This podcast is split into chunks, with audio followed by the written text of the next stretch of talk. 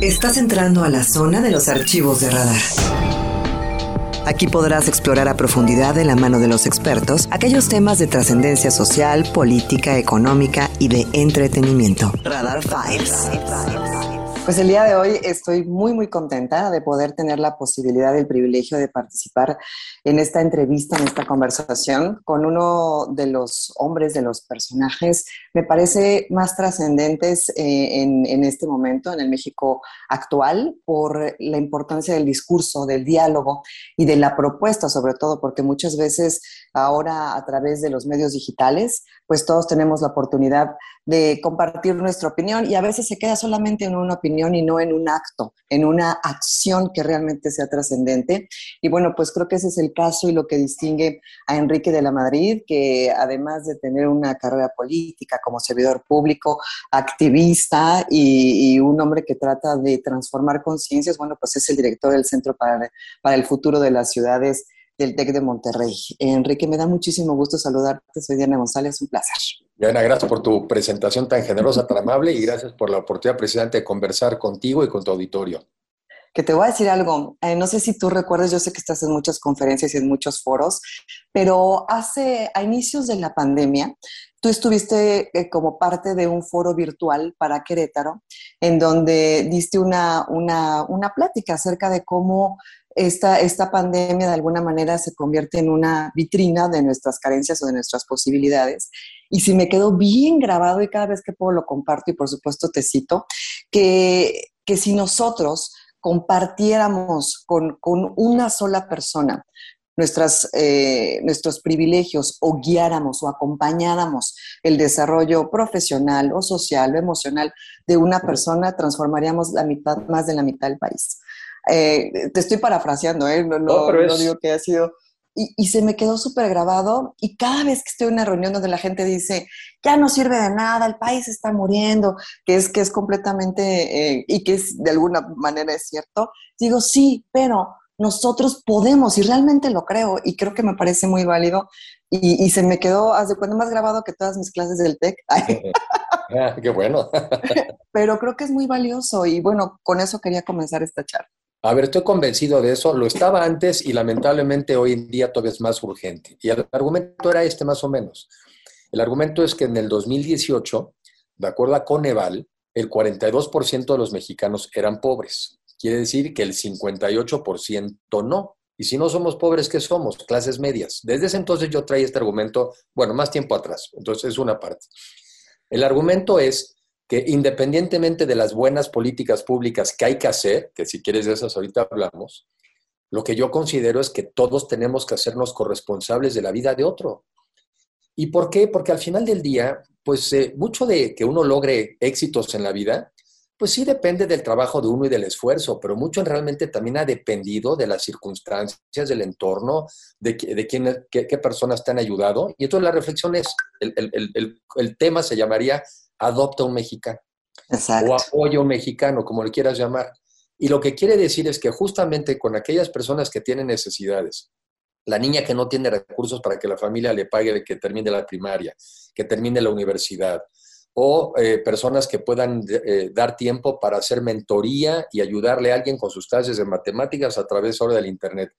Mi punto es que si los mexicanos asumiéramos, cuando menos, la corresponsabilidad con respecto a otro, este país sale de la pobreza en una generación. Y, te digo, combinándolo obviamente con buenas políticas públicas, pero puras buenas políticas públicas ya vimos que no da, no da.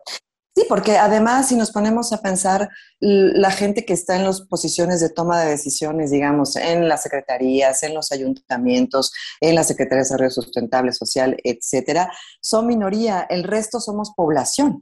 O sea, somos ciudadanos. Entonces, ¿qué transformación haríamos si efectivamente tomáramos esto como mantra? Decir, a ver, yo tengo este privilegio, este es mi, eh, mi privilegio me da cierta responsabilidad y obligación, digamos, social y cívica de apoyar a mi vecino. Si puedo y tengo la capacidad para hacerlo. Creo que es, sí es un cambio de conciencia.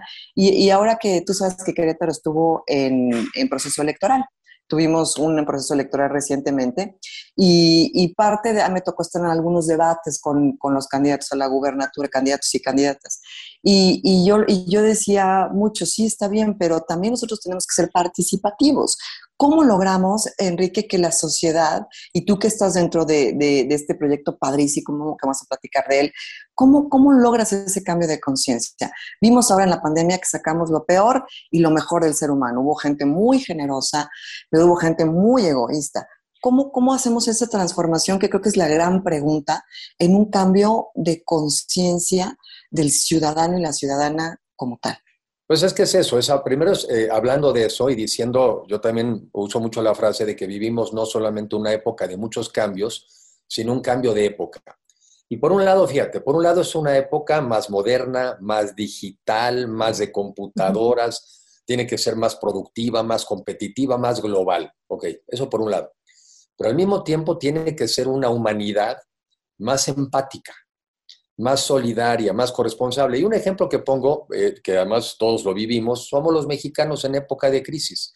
Viene un huracán y bueno, nos ponemos las pilas y mandamos agua y mandamos ropa y hasta salimos y nos entregamos. Viene un tema, por ejemplo, un siniestro, un terremoto, lo mismo, ¿no? La población sale y hay hasta estas expresiones de la sociedad estuvo por arriba del Estado, como dice, qué bueno, ¿no? Somos mucho más sociedad que Estado. Sin embargo, cuando termina la emergencia del huracán, del temblor, cada quien otra vez a su vida y a sus casas, y es que en el fondo no percibimos que vivimos en crisis.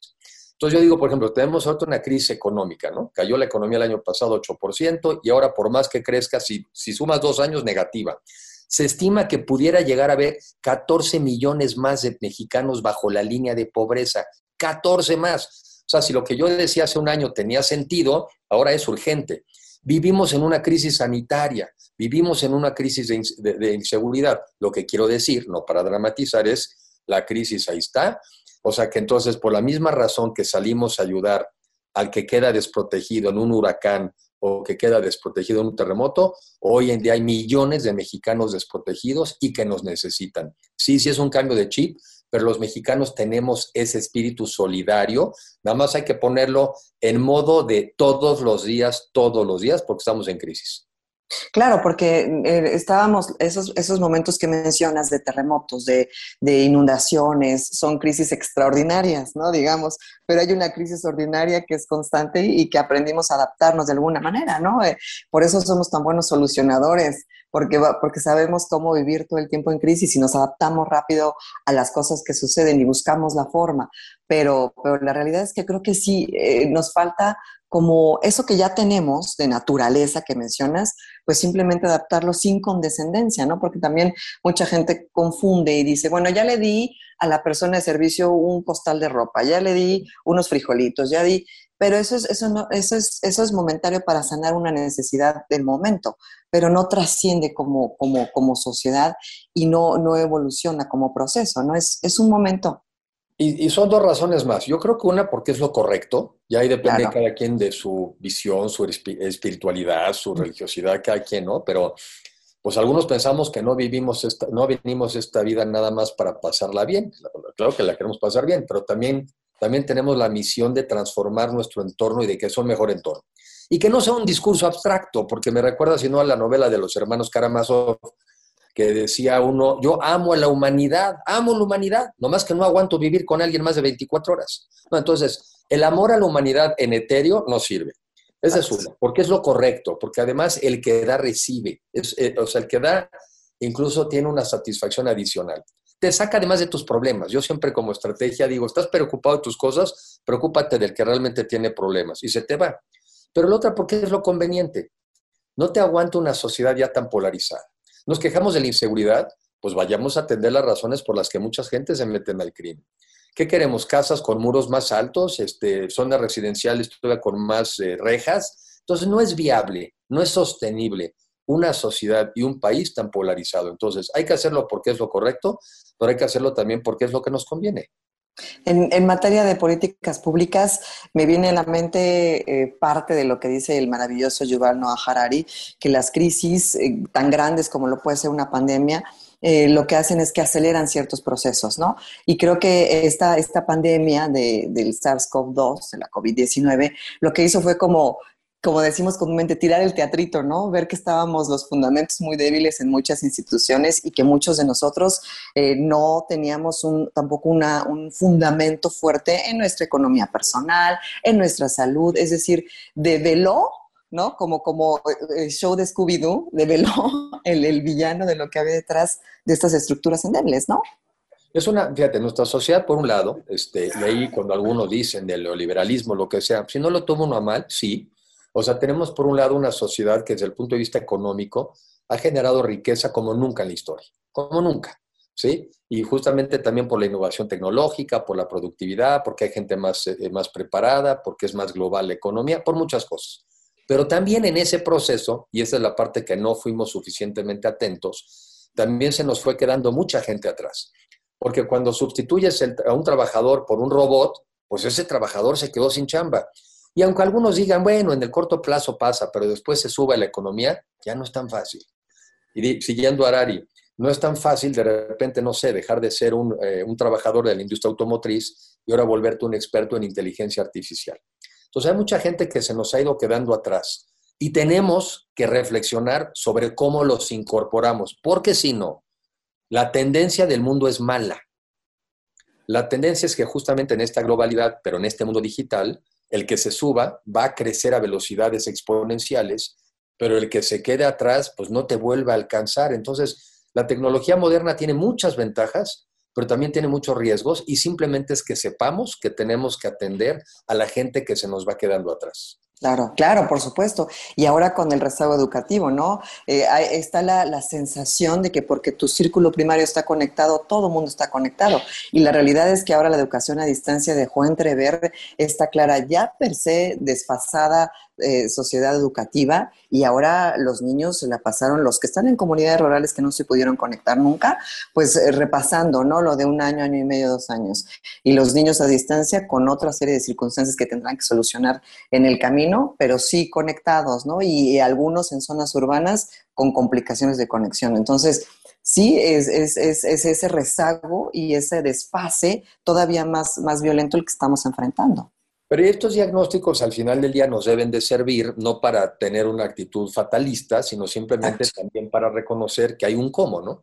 Hoy en día yo creo que una prioridad es que lleváramos Internet a todo el país. Pero yo digo, bueno, sí, pero empezando por las ciudades, porque en las ciudades vive o vivimos pues, el 75-80% de las personas del país. Y hay en nuestras ciudades personas en Internet. Y no solamente es cosa de que pase el cablecito, sino de que tengas el recurso para acceder a él y después también que nos enseñemos a usarlo bien, porque nos podríamos pasar en Internet viendo redes sociales todo el día y eso seguramente no solamente no nos va a hacer bien, sino ya también está estudiado que te hace mal. Exacto. generando una sensación de desigualdad, de aislamiento, en fin. Entonces, pero hoy en día el Internet nos permite hacer esto que estamos haciendo, ¿no? Aunque no estamos físicamente juntos, nos permite conocer y saber prácticamente de todas las cosas que quieras saber y necesites saber. Entonces, así como es un arma que puede generar riesgos, yo sí creo que es el arma más poderosa que hoy tenemos para emparejarnos como sociedad, emparejarnos, eso sí, para arriba, no para abajo. ¿Cuál es la expectativa del futuro de las ciudades con respecto al tema de todo este trabajo que está haciendo el TEC de Monterrey encabezado por ti? Eh, la expectativa, si dejamos que todo avance como está, ¿y cuál es el futuro de las ciudades si intervenimos en este proceso de transformación eh, y sostenibilidad. O sea, creo que hay dos, caminos, ¿no? Pues mira, es que la tendencia es un poco lo que ha sido, ¿verdad? Las ciudades, por ejemplo, en los países latinoamericanos sobre todo, se han expandido de manera horizontal, en lugar de crecer hacia arriba, han crecido hacia los lados, en parte porque se buscaba tierra barata para tener vivienda accesible, pero de repente pues se descubrió que esas casas quedaron tan lejos que ahora resulta que la gente paga mucho dinero siquiera para ir a dormir a sus casas. Si no hacemos nada, bueno, pues serán ciudades con más coches y con más contaminación y con peor calidad del aire. Si no hacemos nada, pues probablemente vas a tener personas que tienen un nivel de ingresos muy bajos, que no les permiten alcanzar niveles de vida dignos, ¿no? Entonces vives en una sociedad donde, donde incluso en las ciudades pues te es caro vivir, y si no hacemos nada, pues tienes salarios eh, bajos, pauperizados. Eh, y entonces, y la otra, si no hacemos nada, pues habrá un grupo que, que, es el que está más preparado, el que está en el mundo del Internet, el que está conectado a la globalidad, pues progresará, pero se le va a ir haciendo más grande el grupo de, mexicanos o de ciudadanos que se van quedando atrás. Ciudades más inseguras, ciudades más violentas. Yo creo que la tendencia no es buena, pero, pero, pero no es difícil cambiar la tendencia para que sea en beneficio de todos, ¿no? Entonces, por ejemplo, yo una de las cosas que tengo como muy en la cabeza es que en las ciudades, antes de platicar, digo, está bien, ¿no? Los baches, el tráfico, la contaminación, lo primero que tendríamos que preguntarnos es, ¿cuáles son las vocaciones económicas de estas ciudades? ¿A qué se va a dedicar la gente que vive en estas ciudades? Porque una de las razones principales por qué vivimos en ciudades es primero para tener un trabajo digno y bien remunerado, de entrada. O sea, no te irías a una ciudad donde no tienes expectativa de un trabajo. Y entonces sí es muy importante que en las ciudades estemos pensando, oye, ¿para dónde va el mundo? De esas tendencias del mundo, ¿a cuáles mi ciudad puede responder? Y después, tres, ¿qué herramientas le estamos dando a nuestra población para ser exitosos en estas tendencias del mundo? Esa es un poco mi reflexión, mezclando ideas de otras personas. Esto se lo oía a Thomas Friedman, que decía que los estadistas del mundo se paran en las mañanas pensando, ¿y para dónde va el mundo? ¿Cuál es la tendencia del mundo? Y segundo, lo que te tienes que decir es, bueno, ¿y, nosotros qué estamos haciendo como país? ¿Qué estamos haciendo como ciudad? ¿Y qué herramientas le estamos dando a la población? Si es así, yo creo que los mejores tiempos están por venir. Este, porque la tecnología también te va a dar tiempo de no hacer cosas muy rutinarias y muy automáticas y te puede dar el tiempo de estudiar, de prepararte, de disfrutar del ocio, de muchas cosas. Si nos movemos a esa economía, a de alto valor agregado, y ese es el tema. La tendencia, te digo, no es buena. Yo creo que en muchos lugares la tendencia no es buena, pero la posibilidad de hacer un mucho mejor mundo sí está en nuestras manos. Ahora, yo te escucho hablar y coincido completamente contigo y sé que hay mucha gente que lo hace, pero si somos realistas, y no quiero politizar para nada la conversación, pero la estructura de, la cabeza del país, la verdad es que no congenia y no combina con lo que tú estás diciendo para este futuro de las ciudades. Entonces, ¿cómo hacer sin generar esta, sin, sin reproducir y replicar esta polarización para continuar en esta línea desde la trinchera o desde el área o desde donde estás? Yo veo mucho que en este centro para el futuro de las ciudades se habla de la academia, se habla de la, de la, de la iniciativa privada, se habla de la ciudadanía, pero pues también a veces va en contra de, una idea general de país y de futuro desde la federación. Entonces me, complica. A ver, te la contesto muy sencillo. Muy sencillito. La, visión que tiene, a ver, yo, yo creo que los principios a los que quisiera alcanzar el gobierno federal, yo los puedo compartir. Oye, queremos una sociedad más justa, queremos una ciudad más pareja, no queremos, no podemos vivir con estas desigualdades. Hasta ahí yo no puedo estar más que de acuerdo. En lo que estamos absolutamente en desacuerdo es el camino. Y ellos están proponiendo como camino algo que ya superamos como sociedades y como país. Concretamente, en la parte económica, lo que proponen como camino es una economía dirigida desde el Estado, ¿no?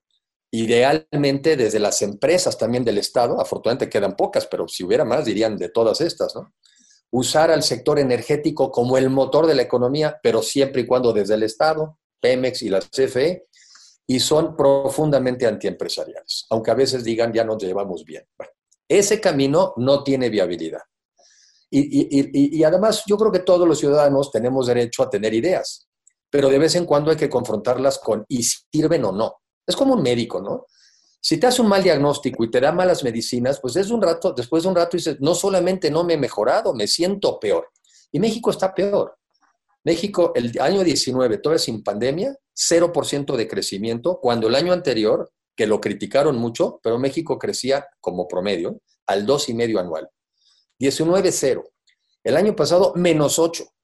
Este año, si nos va muy bien, gracias a los americanos, no gracias a nuestras políticas, sino gracias a que ellos nos van a jalar, pues creceremos seis. Serán tres años de crecimiento negativo y si lo tomas per cápita, por persona, que así es como se debe medir, mucho más negativo. Entonces, las ideas son malas, el objetivo es bueno, pero el medio es malo. Nunca los oyes hablar del mundo digital, nunca los oyes hablar de la economía del conocimiento, nunca los oyes hablar de la importancia de la innovación. Y ahora que estaba repasando aquí para la entrevista, están, cuáles son las ciudades que están mejor medidas en el mundo, pues son las que le están metiendo a la innovación, las que están metiéndole al capital humano, las que le están metiendo a la digitalización. Entonces, mi reflexión hoy en día es, el gobierno federal está errado en su política, pero no tiene por qué todo el país estar igual.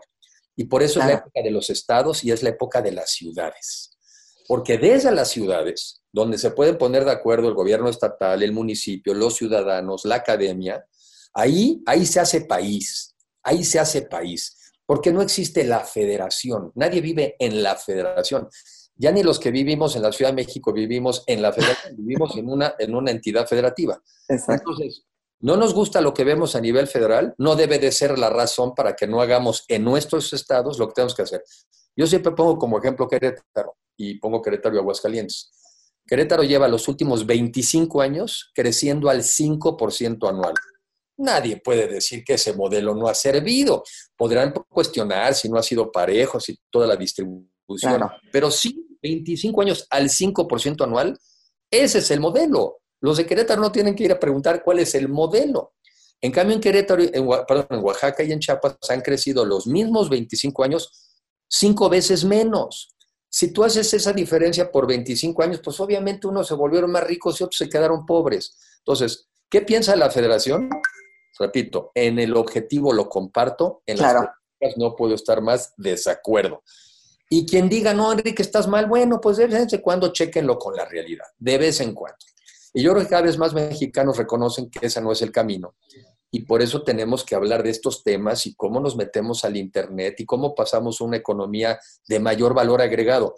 ¿Queremos pagarle mejor a nuestros trabajadores? Que claro que sí, pues hay que estar en actividades que dan más dinero pero también, y no más para no abusar, pero también con una visión más social, Diana, que es a lo que voy otra vez, un capitalismo consciente o un capitalismo más humano, donde no sea la rentabilidad la única y máximo objetivo, sino que realmente nos preocupemos de qué es el mejor sistema que hay.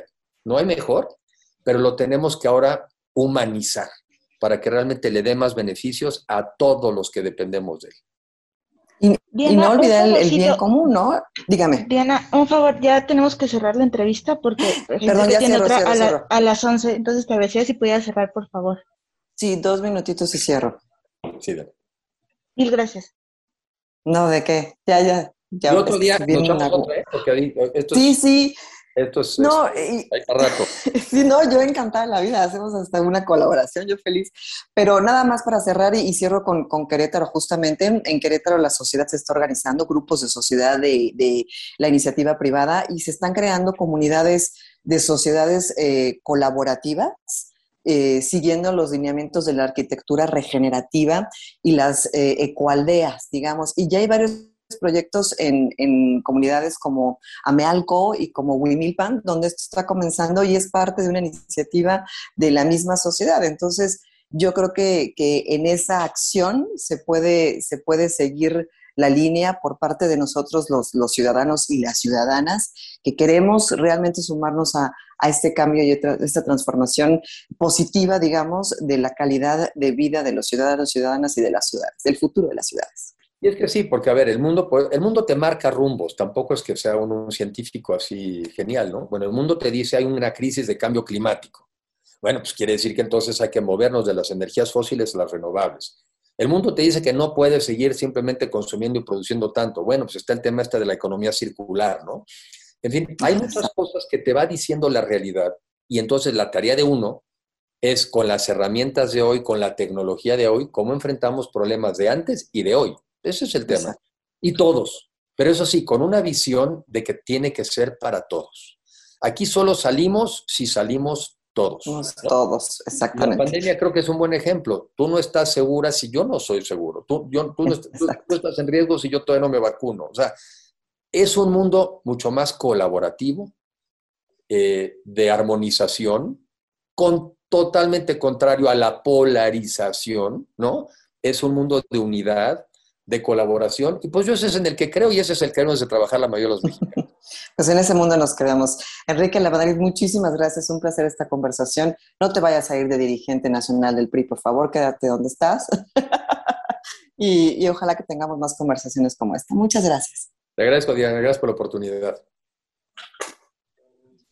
Perfecto. Con gusto, cuando vaya yo para allá te echo un grito antes para hacerlo también físico. Feliz de la vida. Todo, yo estoy en la dirección de noticieros de, de Grupo Radar y, y varias emisoras. Entonces, donde, donde te colocamos, donde me digas, te colocamos. Yo feliz de la vida de que la gente escuche este mensaje. Gracias, Enrique. Gracias. Muchas gracias. Hasta luego. Bye. Gracias.